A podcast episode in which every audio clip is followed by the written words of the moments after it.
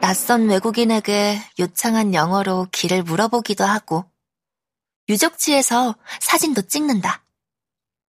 누군가 내 이름을 부른다. 돌아보니 멋지게 잘 자란 재혁이가 어서 출발하자고 손을 흔들고 있다. 나는 경쾌한 발걸음으로 재혁이에게 달려간다. 재혁이가 내 손을 잡는다. 나도 모르게 온몸이 오글거려 발을 동동 굴렀다. 혼자 괜히 민망해져서 주위를 둘러보았다. 그네를 타는 것도 실증이 날 무렵 배에서 꼬르륵 소리가 났다. 아침도 못 먹었는데 어느새 급식 먹을 시간이 됐다. 책가방 속주머니에 비상금으로 넣고 다니는 천 원이 있다. 작은 컵라면 하나는 사 먹을 수 있다.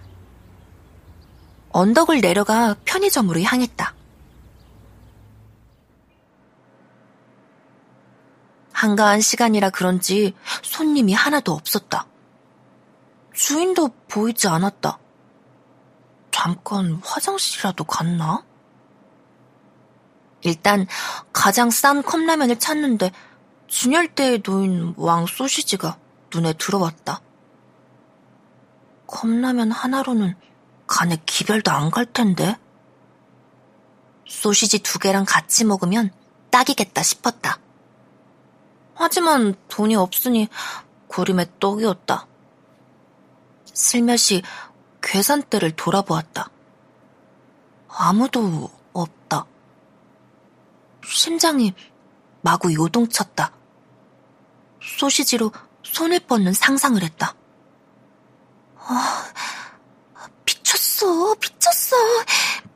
배가 고파서 정신이 어떻게 된 모양이야. 나는 사차게 고개를 흔들었다.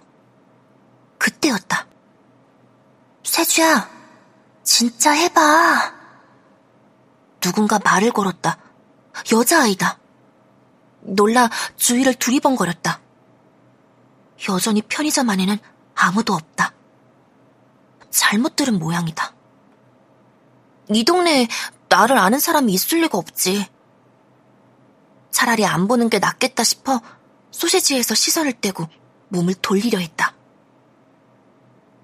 뭐해? 아무도 없잖아.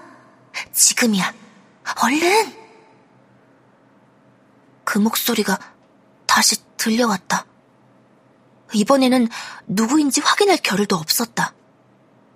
나는 홀린 듯 목소리가 시킨 대로 했다. 재빨리 소시지를 바지 주머니에 우겨 넣었다. 심장이 터질 것 같았지만 티나지 않게 옷매무새를 가다듬었다. 그리고 컵라면을 집어들고 돌아섰다.